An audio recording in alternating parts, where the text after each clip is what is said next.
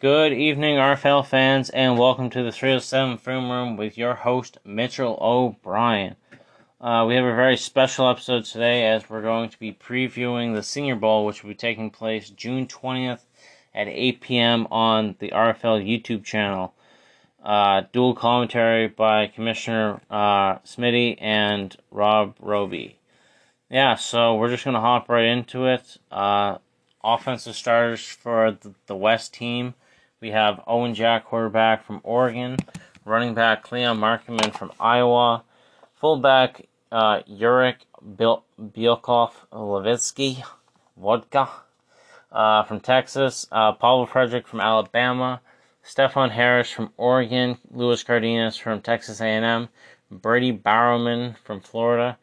Uh, the O line we have Kevin Hatch from LSU, Connor Hawk Miami, Cameron Potts Minnesota, Zach Emerson West Virginia, and right tackle Dustin Brooks Notre Dame. Defensively, we have defensive end Jose Ortiz, defensive end uh, Kendrick Woodson, defensive tackle August Speller, and defensive tackle Devin Andrews. Uh, your outside linebackers will be uh, Sean Best Jr. and Christian Bonnet. Uh, interior linebackers, we're going to have Josh Hardy and Dan Glissick. Starting cornerbacks, we're going to have Prince Potter, Matty Packerman the third, Deshaun Bass, and uh, our safety tandem, we're going to have Blue Berryhill and Connor Baker. Uh, oh, Potter from Texas A&M, Packerman from Miami, Abbas from USC, Berryhill uh, Baylor, and Texas A&M for Baker.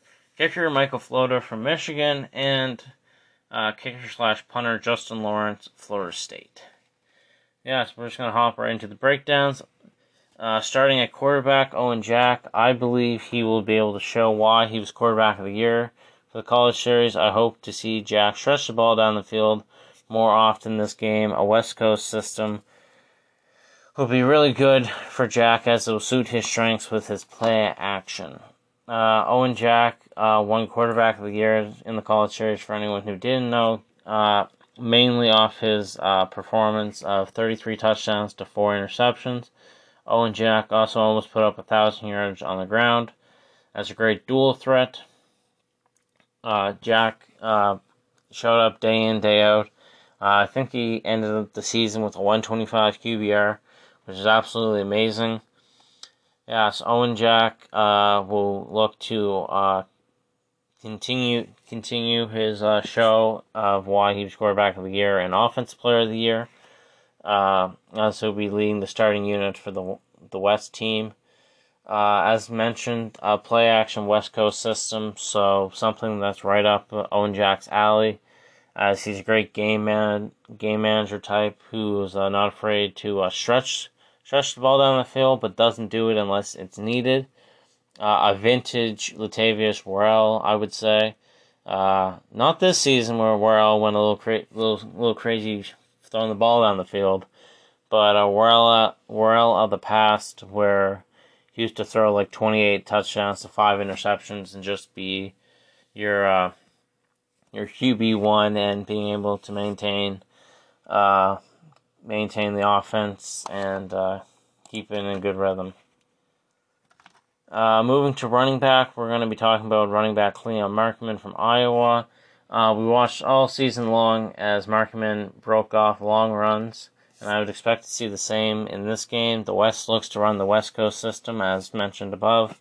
So obviously the outside zone, outside zone plays are right up Markman's alley, as he'll have uh, the best right tackle and left tackle in the country uh, help help sealing the edge edge for him. So that's that's always crucial. And uh, Hatcher and Brooks. Uh, Markman also can run between the tackles. Don't take me, don't get me wrong. Uh, he can he can do anything you want. He can do ISO. He can do uh, halfback dive, stretch, toss. Uh, Markman's just a very versatile back. He can catch out of the backfield, halfback screens, angle routes, Texas routes, uh, curls.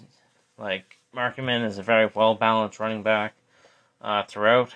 So definitely expect to see him uh, get a heavy workload uh, early in the game on Sunday.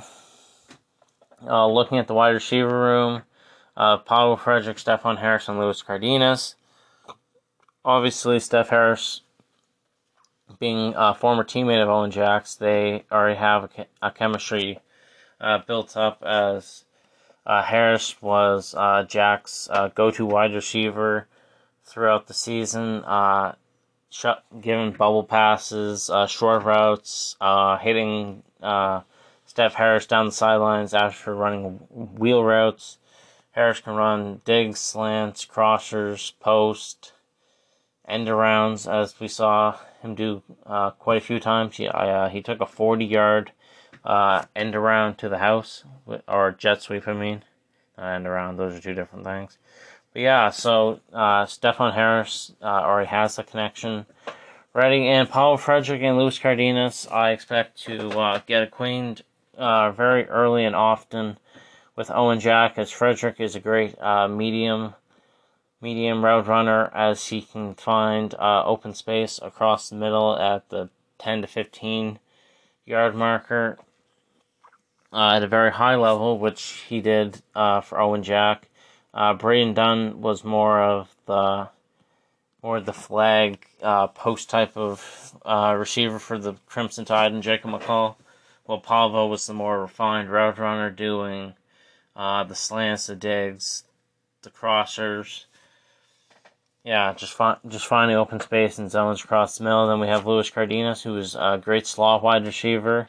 He played outside for A and M, but he definitely fits well in the slot, as he has great short route running and deep route running, and has the explosive speed and excel to uh, turn turn up any route and uh, quickly gain uh, rack yards off it. So definitely with uh, play action system. Uh, I definitely think Owen Jack will take take deep shots down the field, and uh, Frederick, Harris, and Cardenas were all great. Also, great contested catchers down the field. So it's definitely going to be interesting to see how Owen Jack uses his arsenal of wide receivers that he will have. Uh, going to tight end, uh, Brady Bowerman was a great wide, was a great receiving tight end for the Florida Gators but I'm looking for something a little bit different out of Brady Bowerman, which is his blocking. Uh, Brady Bowerman originally started off as my tight end one, falling down to tight end two below Zan uh, mainly off of his blocking after watching quite a few uh, Gator games. Uh, Brady Bowerman sh- often struggled to uh, contain the defensive end or blitzing, blitzing linebacker that would often be put on him on outside stretch plays as Archibald Nino the fifth would be running behind him. And often uh, the D end would either shed shed off of uh, the block or just overpower Bowerman uh, off the line of scrimmage. Six foot seven, two hundred and thirty pounds. He's a, he's definitely a tall tall wide receiver or tall tight end, but a great receiving threat down the field. Great jump ball uh, tight end, but like I like I was just talking about, uh, definitely needs to work on run blocking, and this is a great system to uh, throw him to the throw him to uh, throw him into the fire and see how he does. Like outside zone, primarily uh, asking tight ends to help seal the end, while the fullback picks up the flowing linebacker or a tackle. So yeah, this is definitely going to be a very crucial game for Brady Bowerman as to see if he's improved in his run blocking since the end of the series. Uh, moving to the O line of the West, the starting unit is best described as elite. Uh, outside the center uh, on this team, every every other player I could call an All American. Uh, no, it's nothing against uh, Cameron Potts or any of the centers, but at the end of the day, they were all terrible. all the centers were terrible in the series as they were getting dominated by defensive ends. No offense, Pat.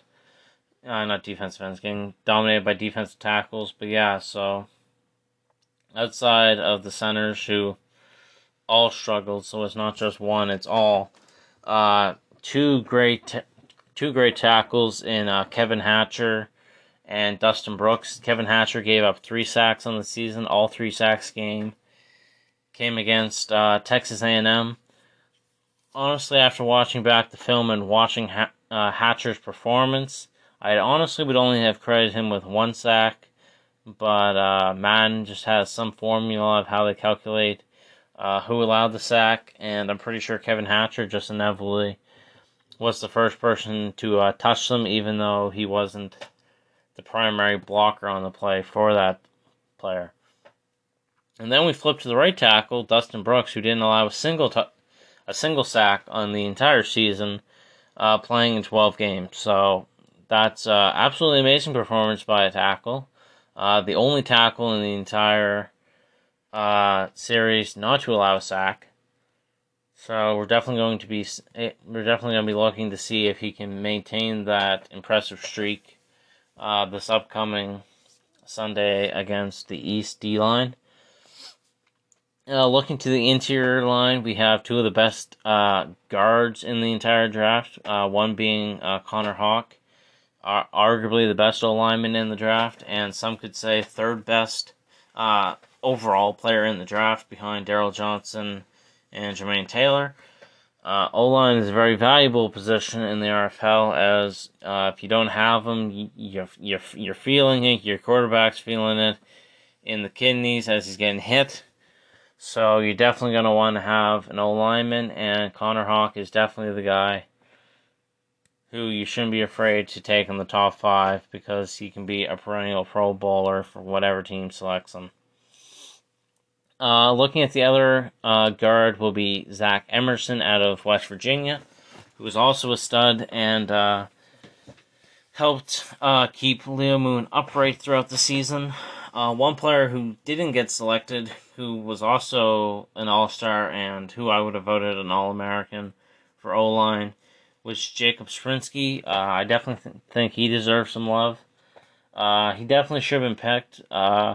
Not, I wouldn't say for uh, the West they got four great, great uh, guards, but uh, definitely the East could have probably upgraded by selecting Jacob Sprinsky at guard, but we'll talk about that later when we get to their O line.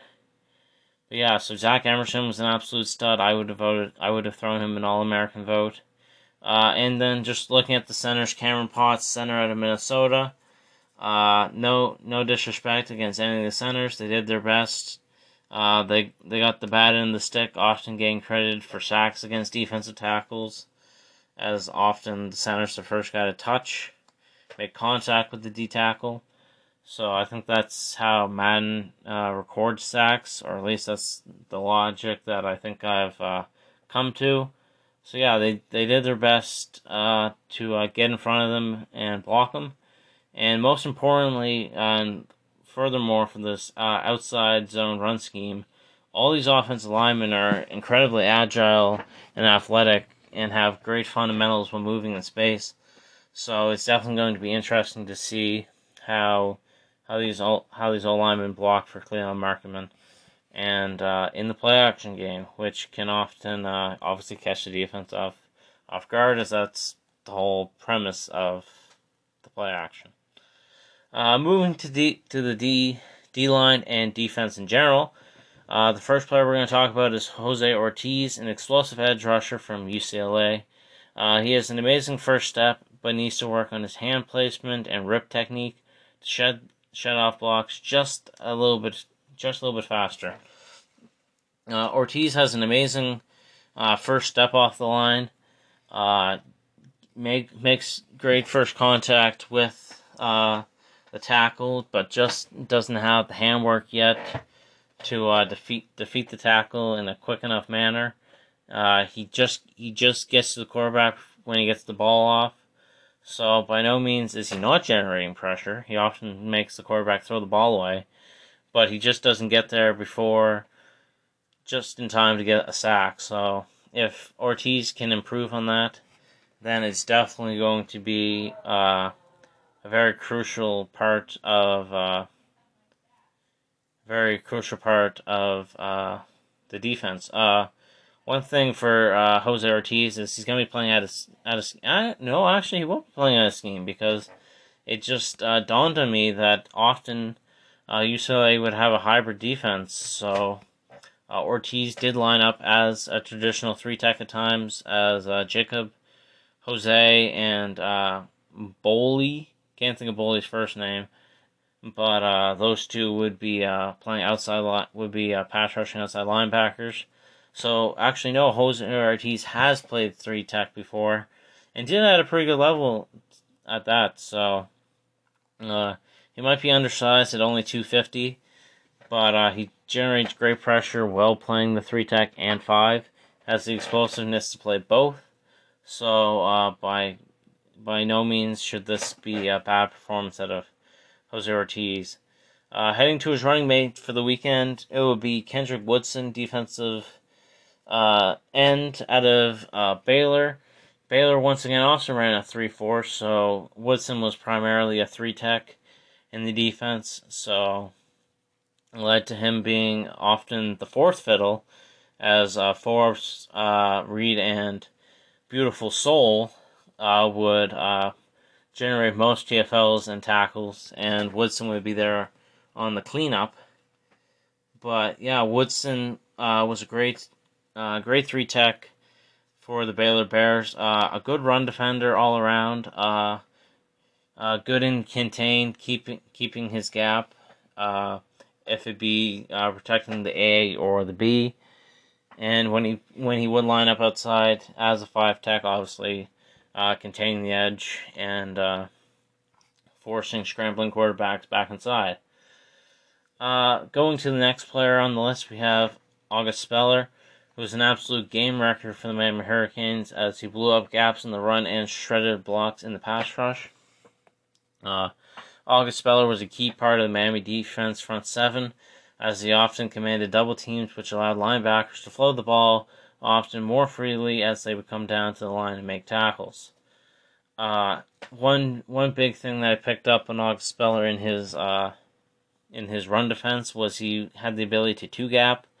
Uh, for any any person who doesn't know what two gapping is, that is when a defensive lineman uh, puts his body into the gap and will uh, shove the offensive lineman into another gap.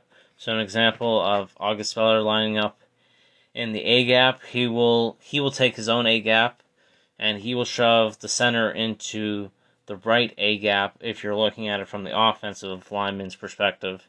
He will throw his body into the, into his A gap and throw the offensive lineman into his A gap, which is to his right. Or his left, depending on what side the one tack is on. So, with that being said, that completely shuts down the middle as no running back's going to want to either A, run through his uh, 300 pound offensive lineman or run into the 300 pound defensive lineman. So that will force the running back to cut outside and try to uh, make a play, which gives the time gives time for the linebackers to flow the ball, safeties to creep down, corners to uh, begin to run, and defensive ends to uh, once again full contain and allows everyone to make a play. So it's very crucial for to have a player who can two gap, and August Speller is that type of player. Will he be able to do it day one entering into the RFL? Probably not. Uh, it will take time to do at the next level, uh, but he did well at the collegiate level. Uh, so there's only a few players in the RFL off the top of my head that I can uh, picture as being elite two gappers. One being Nathan Schmidt, who broke the tackles for loss record with 30. Uh, Nason, Nation, yeah, Nasan Richardson uh, is an up and coming defensive tackle who's an absolute stud. They'll be playing in the Pro Bowl on Monday night. Uh, he's he's getting up there for being able to two gap at an elite level. Stephen Wilcox, uh, Stanley McQuiston, uh, CJ Core, all these defensive tackles who are an elite run def- or elite run defenders are are excellent at doing uh, two gapping. I would say Tyquil Jones, but he is two gaps, standing at 6, 6'10, 365. So, yeah, and as a pass rusher, uh, Speller has great uh, counter techniques to defeating double teams, often getting either the guard or center to, mit, to take a misstep as the best way to uh, prevent uh, split, getting a double team split is the center will take his uh, whatever side the ball's going, his post foot and putting it putting it up, and then the guard will counter that by putting up his post foot. So an example of saying he's lining up on the one tack on the left side, the center will uh, put his left foot up as his post foot, and the right and the left guard will put up his right foot as post as the post foot, and that will help uh, defend against uh, splitting the double teams. But if if you did inversely, and the center put up his right foot and the guard put up his left foot, that would lead a wide that would leave a wide open gap for the center for uh, the defensive tackle to exploit, as the O lineman's uh, legs are not uh, in a flex position to uh, create uh, tension. So it's an easy, easily broken wall. But that's enough for uh, def- defensive line and O line techniques. You guys didn't come here to listen to me explain two gapping and how to defeat a double team. But moving to Devin, An- moving to the next defensive tackle, who is Devin Andrews. Uh, Andrews is a very explosive uh, athlete coming off the D line. Uh, he's a bit undersized at only 285, 6, 6'2", 285. Uh, but he uses that smaller frame to create lift. As the old saying goes in football, the low man wins. Andrew can move to the three tech at the next level as he'll be able to use that athleticism to uh, fly past guards. Uh, but most primarily, uh, the great thing that uh, Devin Andrews has is his ability to have an elite first step and uh, generate uh, rush right up past into the backfield, securing running backs in space without no problem, and also often sometimes beating the O line off the ball and just getting to the quarterback in uh, under three seconds. So, with that ability to do, it's very difficult to do. Uh, it's a defense. It's an offensive coordinator's uh, worst nightmare to see D tackle just flying unblocked into the backfield, and you're just hoping that you have a running back who's uh, competent in pass protection or a fullback sitting back there to try to pick him up to give the quarter quarterback a little just a little bit more time. Uh, arguably, uh, I had an argument with Forbes and quite a few people in the Journal of VC about this topic. But uh, when we first, when we were coming up with our top ten defensive tackles list, uh, I argued that I think that Devin Andrews should have been D tackle one over Jermaine Taylor. Yes, I understand he had 30 sacks, and by no means am I saying that Devin Andrews is a better pass rusher at the defensive position, defensive tackle position than Jermaine Taylor. But Devin Andrews is an above average run defender in all areas. Well, Jermaine Taylor, that was the area that he struggled in. And as a coach who we just saw get absolutely destroyed by inside zone by the Explorers, uh, it's very apparent that having defensive tackles that can uh, stop the run is a kind of uh, a very crucial element to the game of football. So, yeah, I could have Jermaine Taylor as my defensive tackle, but if he's going to get blown off the ball in the run game and we're just going to get gashed up the A gap the entire game off of uh, off inside zone because our D tackle can't shed a block in in the run game, then that's not going to be effective because for a defensive tackle of Jermaine Taylor's caliber to uh, be successful, third and long is where they feed. And if you keep allowing uh, first downs off of running plays, you're never going to get third and long. So yeah, that's just a bit of a ramble, but I think that Devin Andrews has the potential to be, not potential, has the highest floor as a run defender uh, in this entire class, and you can develop his his pass his pass rush moves, which shouldn't be too far behind in my opinion. Uh, he, he was a great pass rusher as well, uh, generating pressure, pushing back the center and guards, uh, closing the pocket for quarterbacks, often making them scramble, and having other D linemen or linebackers clean up the mess that Devin Andrews started by shoving the center into the quarterback's lap. Uh, moving to the linebacking corps, we're going to be uh, speaking on Sean Best Jr., who was who was a 3-4 outside linebacker who had went to Miami, who specialized in pass rushing, but when his senior season arrived, so did a new coaching staff and who wanted to run a 4-3 system, leaving linebackers like Sean Best and Rip Montez stuck and having to adapt to a new position in the final year of collegiate ball. Best Jr. won out the job versus Montez for the second nickel linebacker spot with West look with the West looking to return to a 3-4 system. Sean Best Jr. Uh, will look to uh, return to his uh, na- native position as out, 3-4 outside linebacker and pass rusher. And we might finally get an opportunity to see what Sean Best has in his arsenal for it finally to be unlocked.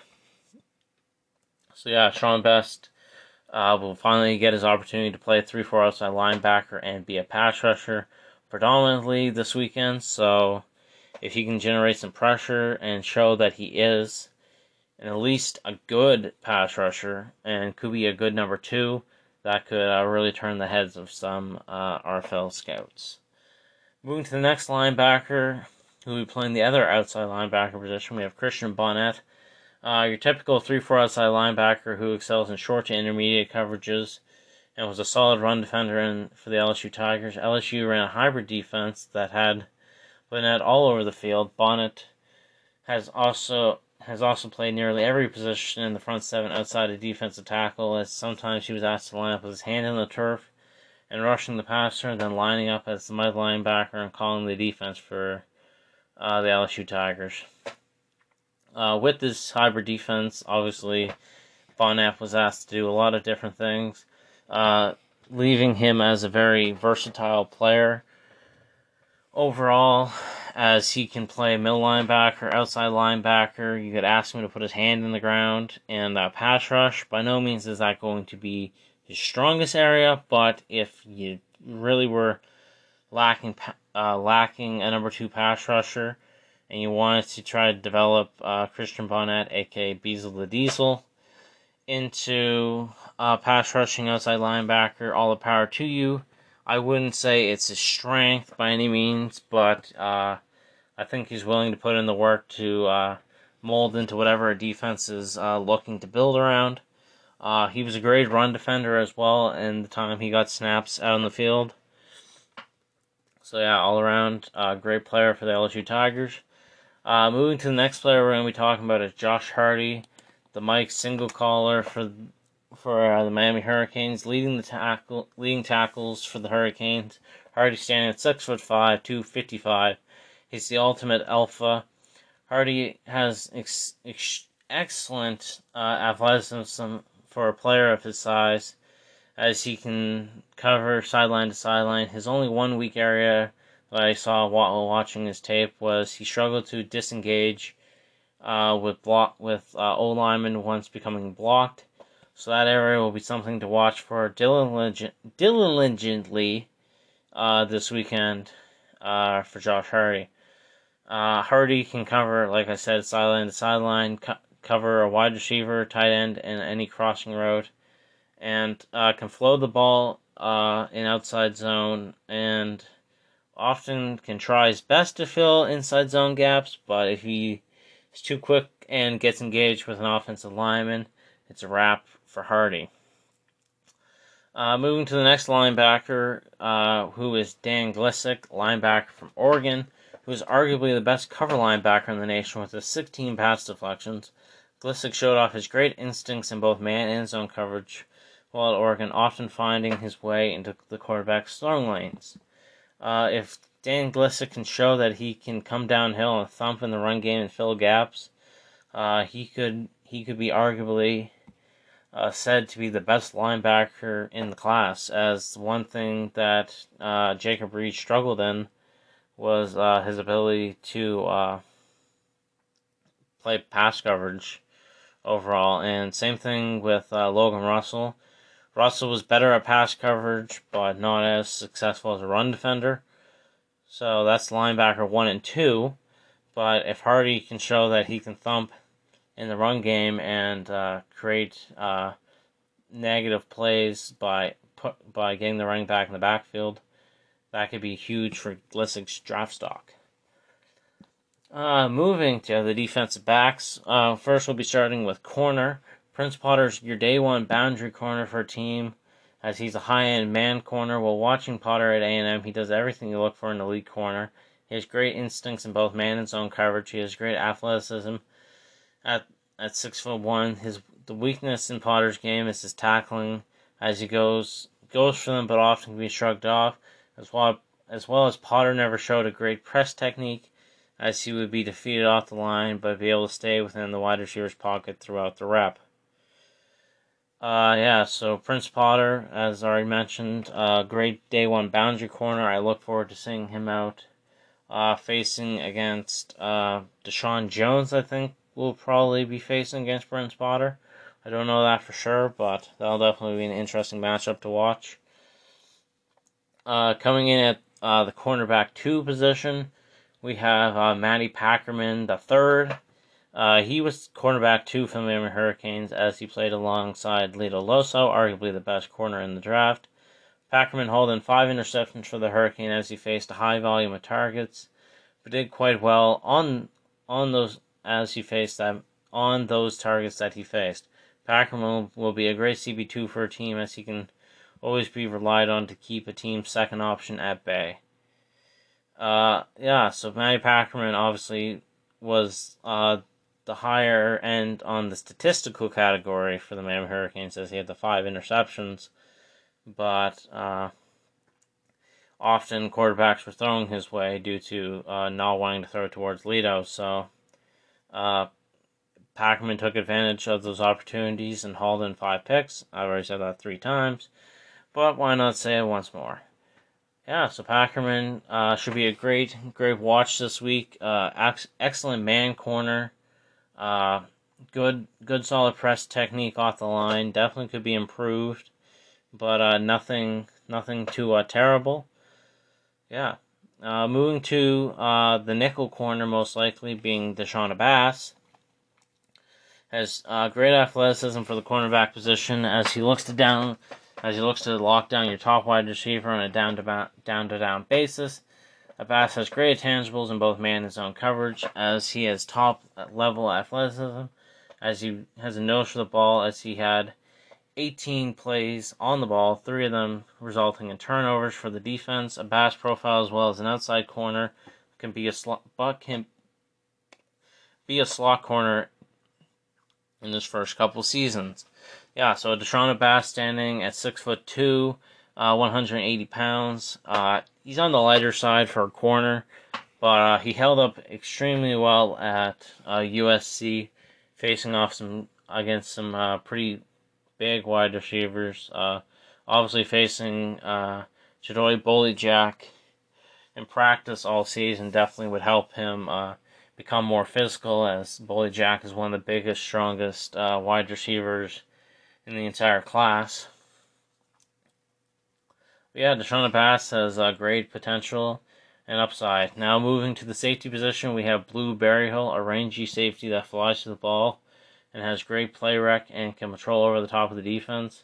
While being while watching Baylor's games, he really popped off the screen with his ability to make plays, to make any play presented in front of him. Berryhill shows off off that true do it all safety that can make any play you're looking that can make any team are looking for safeties who can cover over the top and cover one, but also play down at the line and run defense. Uh, honestly, just watching Baylor games, uh, if uh, Samuel Stubbs had just had an a little bit more average of a season, I could have arguably made a case that Blue Berryhill was actually the better safety at Baylor, as he just he just was always everywhere. But so was Stubbs. So by no means is that uh, a snub on Stubbs. But yeah, Berryhill just had like that that it factor that like he could do anything asked of him. Could be he's everywhere you want him to be. Uh, and he really honestly gave uh, Samuel Stubbs the ability to play at his best self. Uh, Stubbs was able to roam around the field and uh, just lock down coverage, hit players and stuff. And with having Blue Berryhill as your as your uh, safety uh, partner, I would I would definitely be comfortable having Stubbs just roam around while Berryhill sits in the cover one over the top. And the final uh, defensive player that we will talk about is uh, Connor Baker, a rangy, a rangy, uh, strong safety that has great coverage skills and can fly around the field and collect up tackles and knock down passes. The biggest flaw in Baker's game is his lack of run support, as only racked up two TFLs on the season, as he was often in a deep zone of the field. So Connor Baker might have been listed as a strong safety on the stat sheet, but uh, most often uh, we would see Connor Baker playing a free safety role for the A&M defense, as he often would be setting up in cover threes, cover two, over the top, and never really uh, playing coming down and playing the run at the line, which not all safeties have to do. But it would have been nice to see if Baker could have done that a little bit more often. Maybe that'll be something we see this see this weekend is Connor Baker playing down closer to the line and showing off his ability to uh, stop the run at the line. Making a fourth and inch play could be huge for him. And then we'll just talk about, we'll just quickly uh, talk about special specialists. We have uh, Michael Floda at kicker for the first half. Uh, obviously, Floda the Goda. Now he has the special teams award named after him. So if that doesn't say say enough, then I don't know what will. And then a punter, we have Justin Lawrence, who also was a kicker at Florida State, but halfway through the season also took over punting duties for the Seminoles and did a great job doing it at that. Uh, overall, uh, Baker, not Baker, uh, Lawrence, I think he had like a 40, 45 net average as a punter, and that's pretty good when your primary job is kicking, uh, shown in Madden. Uh, yeah, so that's your starting offense for uh, the West. Now let's talk about the backups for the West, and then we'll head to the East and uh, break down their team.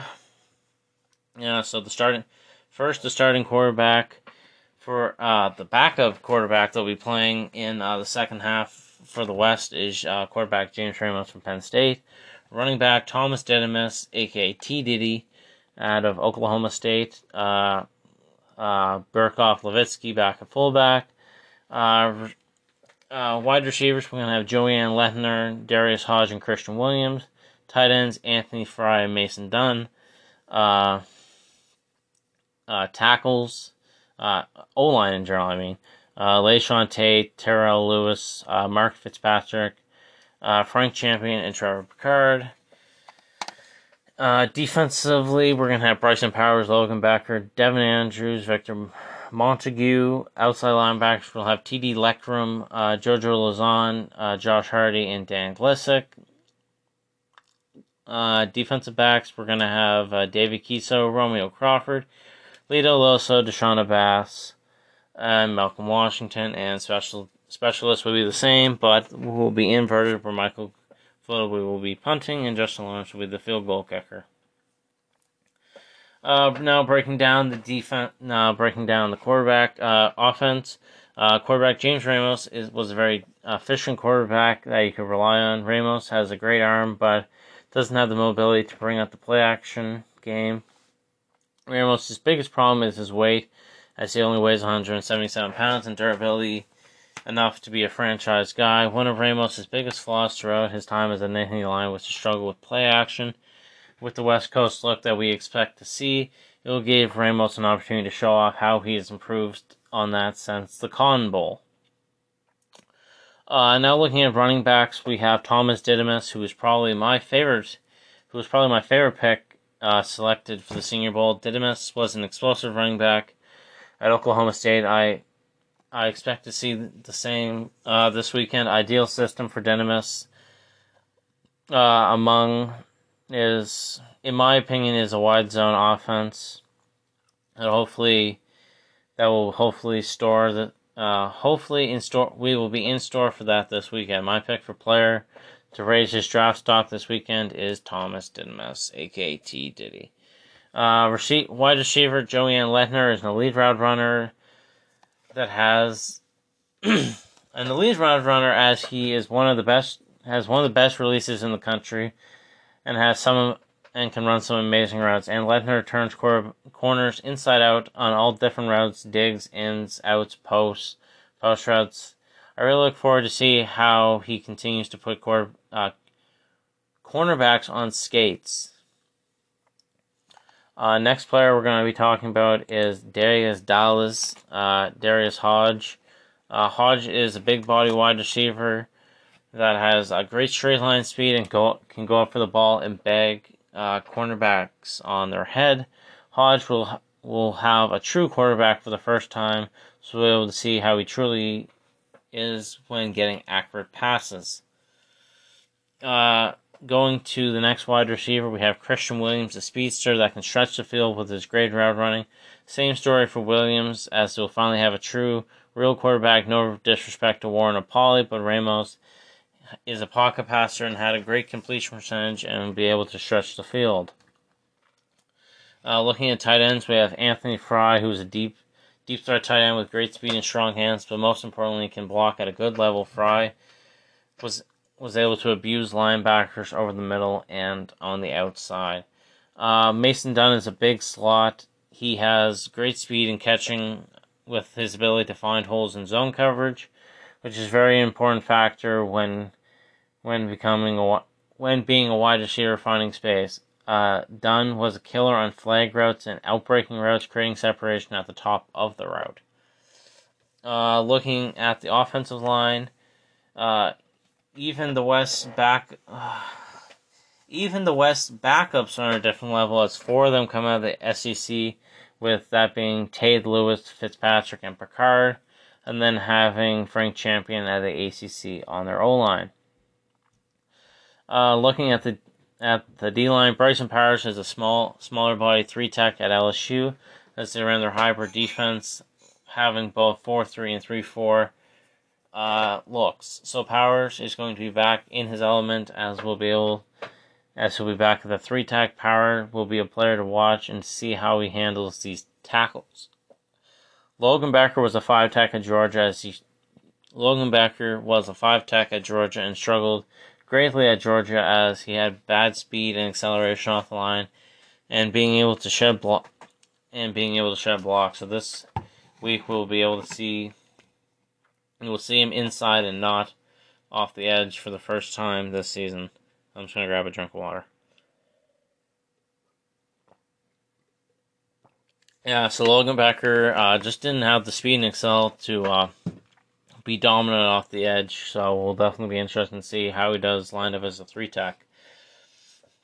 Uh, defensive tackle Victor Montague was an excellent run defender as he was a monster in the run game, knocking centers off their spot and tackling boys in the backfield. Montague was also an average pass rusher as they generated good pressure up the middle at times for the Fighting Irish. Uh, now we're going to be heading to the linebacking corps. Uh, first player we're going to talk about is T.D. Leckram. After coming to Michigan, he found out that they were going to be going through a staff transition as Wolverines college series in the college series one ran a 3-4 multiple and then heading to college series 2 Michigan transitioned to a 4-3 system leaving Leckram as a stand-up stand-up linebacker and leaving him in on leaving him out on passing downs. So this weekend it'll be crucial to see how TD Leckram and Jojo Luzon are able to use this opportunity to finally play in the scheme that they committed to the schools to play in. Uh, overall, this should be a very interesting experiment to see how TD Leckram performs at Michigan.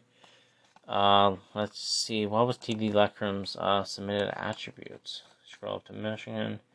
Image from Michigan. Click 100. Uh, TD Leckram had 99 finesse, 90 excel, 90 block shed, 80, 90 pursuit, 85 speed, 85 strength, 85 power, and 85 awareness. So he's a pure speed rusher as he has great has uh, great speed off the edge, standing at six foot three, 240.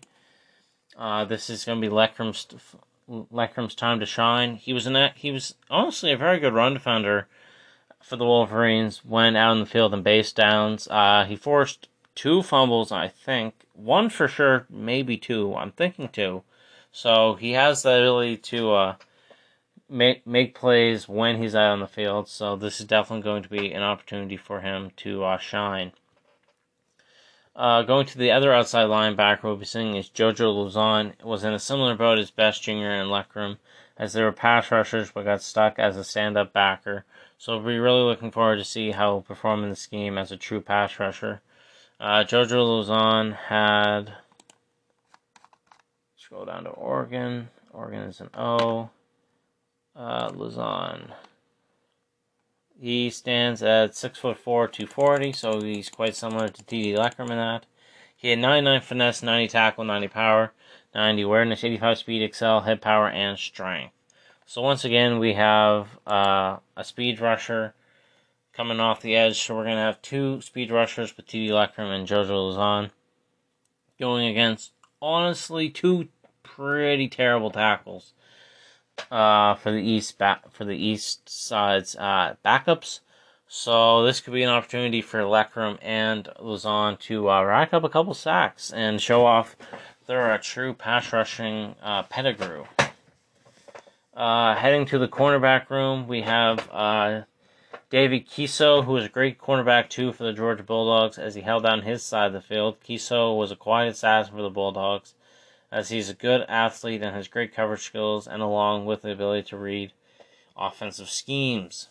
Uh, David Kiso was again just a quiet corner. He was uh, he was on the opposite side of Zamar Scruggs, arguably a top three corner in the in this upcoming draft. So that that being said, he, again he obviously received a lot of targets uh, similar to uh, Matty Packerman, and he did the best he did the best that he could. Uh, didn't didn't allow too many catches. Uh, overall, really underrated corner, as again called an quiet assassin. Uh, heading to our second corner, we have Romeo Crawford. Was a very very underrated corner for the Texas Longhorns as he played the nickel. Uh, having 16 pass deflections at nickel corner, he quietly did his work at the slot as he played with uh, Damian Fox and Xavier Eves, two again arguably uh, great corners. Uh, I look forward to see how he'll play this weekend, as I think he'll be getting out to play on the boundary. Uh, next player we have is Lito Loso. He's he's Lito. Enough said. You've heard it from me multiple times. No need to beat a dead horse. Uh, going to the next player, we have Deshaun Evans, uh, high flying free safety as he covers over the top as he is an elite zone has elite zone instincts along with his great athleticism and player along with tackling ability. Sean Evans is a guy who you can definitely trust to just leave up on a cover in a cover one over the top and uh, scouring the field without any uh, any problems whatsoever. So definitely going to be interesting to see how the West deploys him in the second half uh, for sure. And then at strong safety, we have uh, Malcolm Washington, the little hitting machine as he led the Clemson Tigers in tackles. Uh, four and fitting up in the hole. Um, Washington stands at five nine is a disadvantage for him as he can be often thrown, thrown at and doesn't have the jumping to knock the ball down. Uh, yeah, so Washington overall is a great safety, has uh, great hip power, and can definitely make tackles uh, in the gap without any fear of uh, missing missing tackles. So, yeah, uh, that's that's your review for uh, the West. Uh, yeah, so let's just talk right right into the East. We're at 48 minutes already, so this this is definitely going to be a long one here, boys. Uh, if you're if you're still here, uh, I appreciate it, boys. We still got a whole side to go. Uh, yeah, so the starters for the east east side is quarterback Jane Romanelli, Washington, Cody Carter from Baylor, Earl Gill, fullback from A&M, Tyler Simpson uh, from Georgia, Ty Gooden from Baylor, Deshaun Jones from Miami, tight end Chandler Godspeed from UCLA, Jason Springs is your starting left tackle, Marshall Brown from Wisconsin, Pat McNeil at center, Mike Smith at from USC at right guard, Emmett Stockton at uh, right tackle from Iowa. Defensive ends, we have willy nilly Javon Cruz. Defensive tackles, we have uh, Stephen Forbes and Bruce Rivers. Uh, linebackers, we have Alfred Walker and James Axel. Middle linebacker, we have Kenny Forrester out of Texas. Uh, cornerback room, uh, Jason Alexander and Don Dang, both UCLA Bruins. Uh, Kelly Trent from LSU, Chris Paul from Miami, Samuel Stubbs from Baylor, and kicker we have Amy Schlizzy, and uh, punter we have Cody Hill. Uh, looking at Jaden Romanelli, uh, he's definitely going to uh, take advantage of this uh, vertical ver- vertical zone run that the East will be looking to deploy throughout the season. 50 minutes. We're already 50 minutes in here, boys.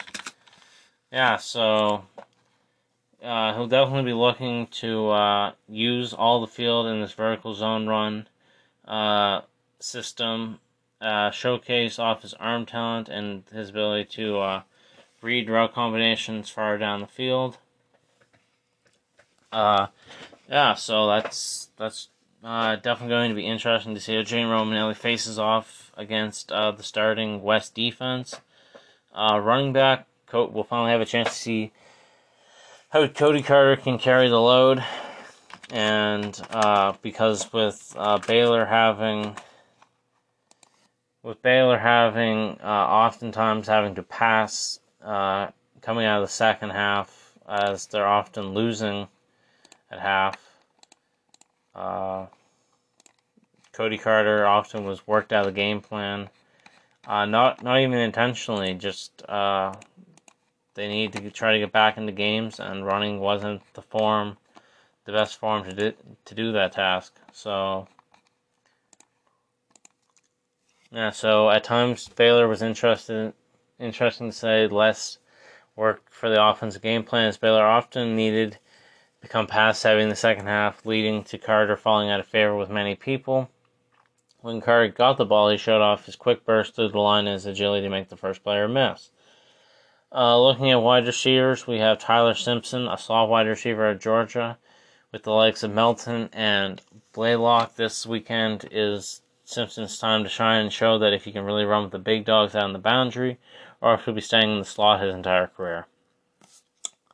Ty Gooden is a short, stocky wide receiver that once again played the played slot at Baylor. Uh, Gooden was a sure-handed set of hands for Tyler Mahle as he often ran drags and slants and many different short route concepts. So heading into the weekend, this will be a great opportunity for Gooden to show off his ability to stretch the field with uh, deep and medium routes.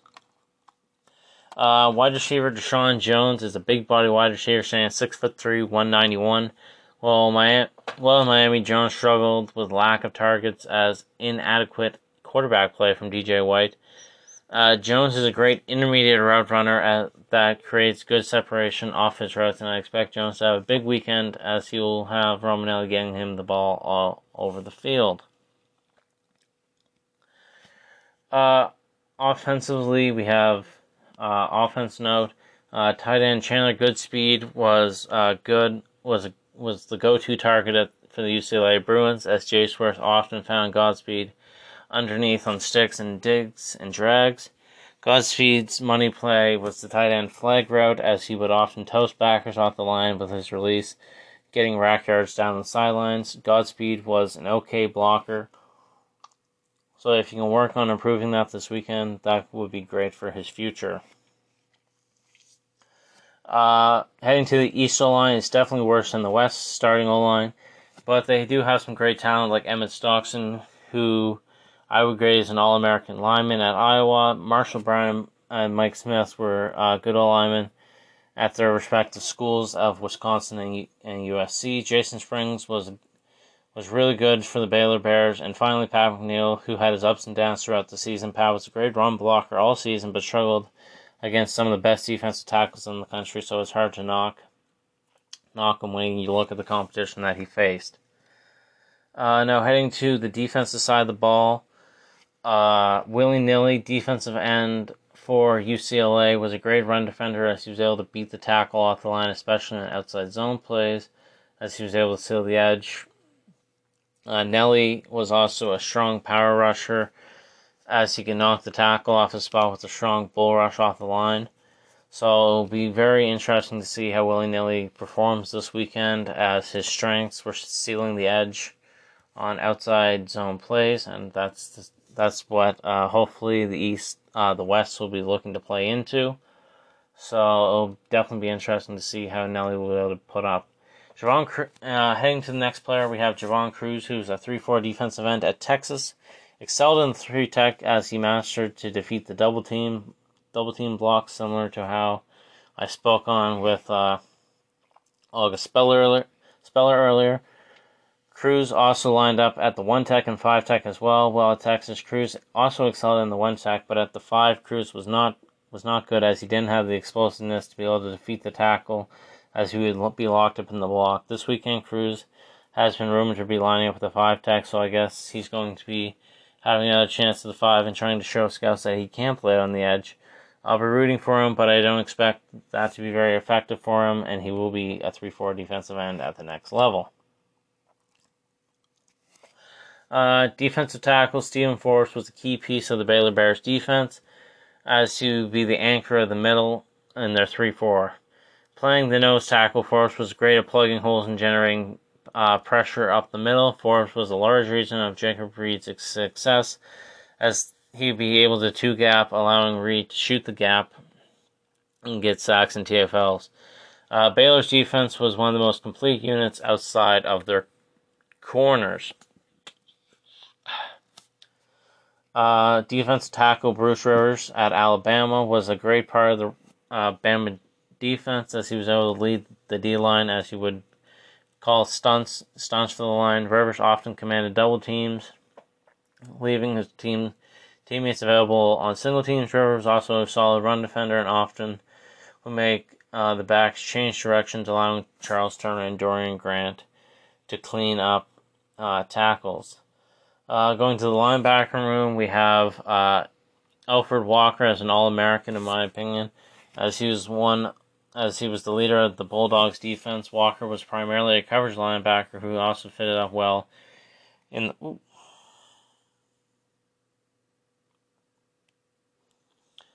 uh, yeah, so uh, the East looking to uh, run a 3 4 defense this weekend. Uh, oh, fuck. Okay. Axel was a star pass rusher for the Texas Longhorns as he had uh, seven sacks seven sacks at Texas. Uh, Axel was an explosive pass rusher as he would show off his high high end athleticism. Uh, East the East is looking to run a three four defense this weekend, so this will be an interesting test for Axel to show off how he'll be able to handle and be thrown into every down coverage snaps on a snap to snap basis. Uh, Kenny Forrester is a quick but small frame middle linebacker for the Longhorns, as he only weighs 220 pounds, that we showed as a very quick backer. Forrester did not allow his weight to slow him down, as he was a beast in the run game, earning the nickname the Lumberjack for his aggressive tackling style. Forrester Jr. was also no slouch in the pass game, as he was one of the best backers when it came to covering tight ends, yes, he got beat a couple times, but he was able to go stride for stride with tight ends and man coverage. Okay, so we're currently at 58 minutes. It says that uh, the longest you can go is 60. So I'm going to end this one here and then come back with the rest of the cornerbacks and uh, the backup unit of the East. So make sure you guys tune in to the second half of this and uh, obviously tune in to the Senior Bowl. That'll be happening on Sunday night.